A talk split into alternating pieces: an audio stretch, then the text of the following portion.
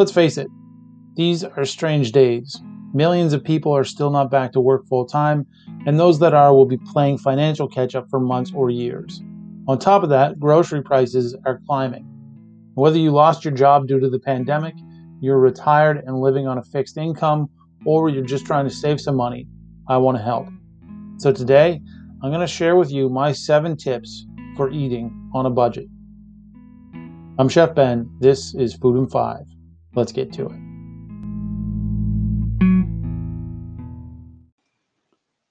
Okay, we're going to do this in reverse order. So, number seven, keep an inventory of your kitchen. Knowing what you do and don't have in your kitchen is an essential key to understanding what you should and shouldn't buy. You don't have to be a tyrant about this, but you should, at the very least, go through your kitchen entirely before you go to the grocery store. It helps if you have some inventory sheets made up. Um, and I have some on the website you can download, chefsnotes.com forward slash seven dash tips dash four dash eating dash on dash uh dash budget. Just shorten these names, um, and I'll share the link in the description. A useful inventory sheet breaks your kitchen into sections like fridge, cupboard, and so on.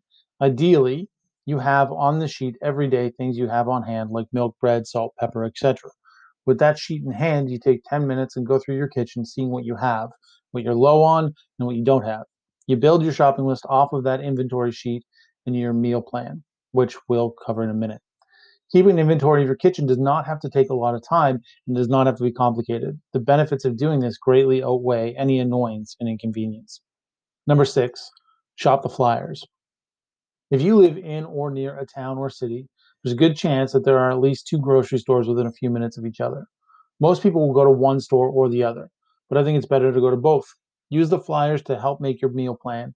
Then go to one store for the things they have on sale that you want and go to the other store for the things they have on sale.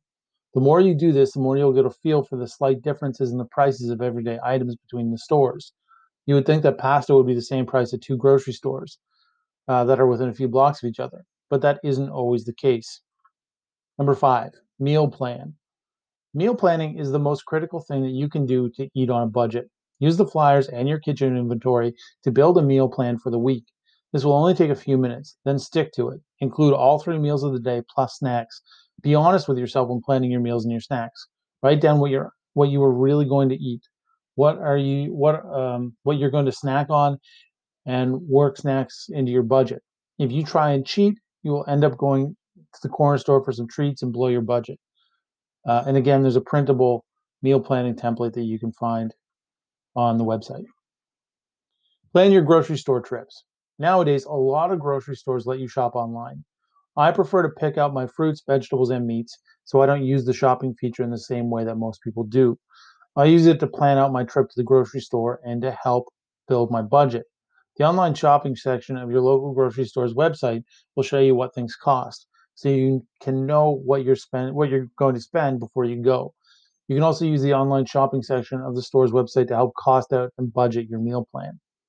Buy in bulk when it makes sense. Number three, buying in bulk is a great way to save money sometimes. It is also a great way to spend a lot more money than necessarily.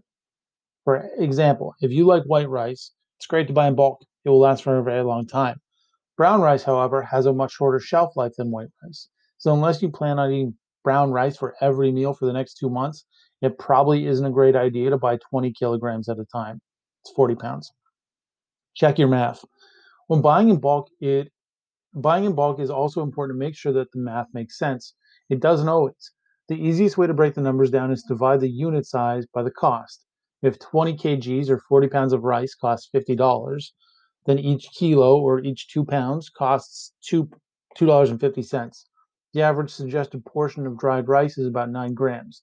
There are a thousand kilograms in a kilo, or a thousand grams in a kilo, so each gram equals about 0.0025 cents, meaning a single portion of rice is about two cents. Compare that to a small 500 gram bag, or uh, just over a pound bag of rice that costs six dollars. That same nine gram portion now costs 10 cents, or five times as much. Think about chocolate for a second. I needed to buy chocolate the other day. Store packages of semi-sweet Baker's chocolate squares on sale for $2 off per box, but I had to more, buy more than one to get the deal. Seemed like a good deal at a glance, but was it? Right beside the baker's chocolate, there was a one kilogram bag of semi sweet chocolate chips not on sale that cost $12. On the surface, the baker's chocolate seemed like a better deal, but each package of baker's chocolate was only 225 grams. The total price for two boxes, the minimum number I needed to buy to get that deal, would have been around $9. That is fantastic when compared to the regular price of the baker's chocolate, but it is terrible when compared to the bag of chocolate chips. Even with the deal, one kilogram of baker's chocolate would have cost $20. Do I need one kilogram of chocolate at the moment? No. Will I use it before it expires? Yes, I will. So even though the baker's chocolate was on sale, it made much more sense to buy the bulk bag of chocolate chips despite having to spend more money in the moment. Divide bulk prices over multiple weeks. One vital thing to keep in mind when buying in bulk is that the price of the bulk item needs to be, excuse me, extrapolated over multiple grocery budget weeks. Excuse me again. Looking back at the chocolate for a second, I did not need one kilogram of chocolate for what I was cooking. Even though the baker's chocolate was more expensive per gram, it would have cost me less money to buy one package rather than the chocolate chips. But because I will be using chocolate again soon, it made more sense to buy the more expensive item. So let's say I use 250 grams or one quarter of the chocolate chips for what I was making. The price I would subtract from my grocery budget would be one quarter of the total cost of the chocolate chips, not the total cost. That means that even though I spent $12 on the chocolate, only $3 came off my grocery budget for that week. But that also means the next time I use the chocolate chips, what, uh, whatever I use has to come off that week's budget. In four weeks, if I use another quarter of the bag of chocolate chips, I have to make sure to subtract $3 from that, gro- that week's grocery budget to cover the cost of that chocolate. I know that this may seem complicated, but it is important. So if it's at all unclear, please go back and listen to this again or go to the blog article and read it through. I find that with budgeting and buying in bulk, especially, it is best to think about the larger picture. Focus on the day to day, week to week, but keep the whole month or year in mind. A big bag of rice is going to cost you $50 maybe, but it will last you a few months, if not longer. Don't beat yourself up too much if you go over budget a little on weeks when you buy bulk items. It'll work out over time as long as you're conscious of it. And I know that this only works if you have the money to do it. And if you don't, if you're on a very strict income, I fully understand if you can't afford to buy in bulk. I get it. It it sucks. I almost swore. I don't know why I don't swear on here. I can, but I don't. It sucks if you're on a fixed income and you can't afford to buy in bulk because really then the system is designed to just keep you down. And I know that's kind of a, a, a little rant, but it's true. And I've been there. I grew up like that. I understand, and I'm sorry if you're in that position. Um, the best I can say is, you know, just do the best you can. You know, buy things on sale when they're on sale and buy as many of them as you can. Number two, buy off brand. Store brands and off brand products are often much cheaper than name brand products. But if you hate off brand ketchup and are never going to use it, it doesn't make sense to buy it. If there's a name brand that you just have to have, then go for it. But if you can try and buy it when it's on sale, do that. Uh, if it is an item with a long shelf life like ketchup, buy a few at once. As long as you don't buy more than you can use before it spoils, it makes sense. Buy off brand when it makes sense for you. For example, I um, I pretty much always have a backup thing of mayonnaise and ketchup. I buy one when it's on sale. I use it, and I know it's going to go on sale again in a few weeks, probably before I use that one up. So then I buy it again when it's on sale. I put that in the cupboard, and then when I run out of the one that's in the fridge, I switch them out. And by then, it's usually on sale again, so I buy another one and put it in the cupboard. So I'm never running out of things. I always have a backup, but I'm also only buying things when they're on sale. Number one, this is by far the absolute most important thing you can do. And again, if you're on a fixed income, this may not be possible, but this is the one thing that you can do that will absolutely save you money. Only shop once a week. A lot of research, time, effort, and money has gone into designing your grocery store experience. The goal of those efforts is to get you to spend as much money as you can. One thing I've noticed over the years is that the more time I spend in the grocery store, the more money I spend. That is not an accident. There is always something small that you see um, that you treat yourself to, or something that you never thought you needed or wanted until you saw it. Those things all add up very quickly.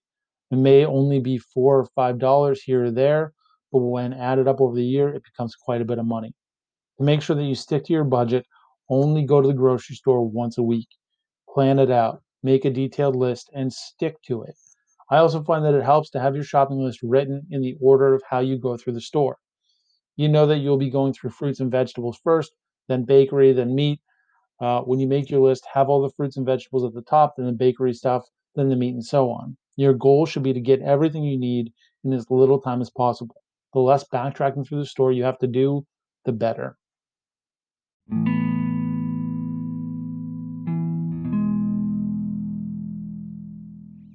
I know that things are tough all over.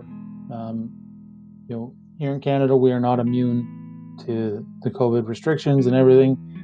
Um, we feel it just as much as everybody else. And so I know that a lot of you are listening to this and saying, well, that's fantastic, but I don't have, you know, $50 or $40 to spend on a big bag of rice. I understand.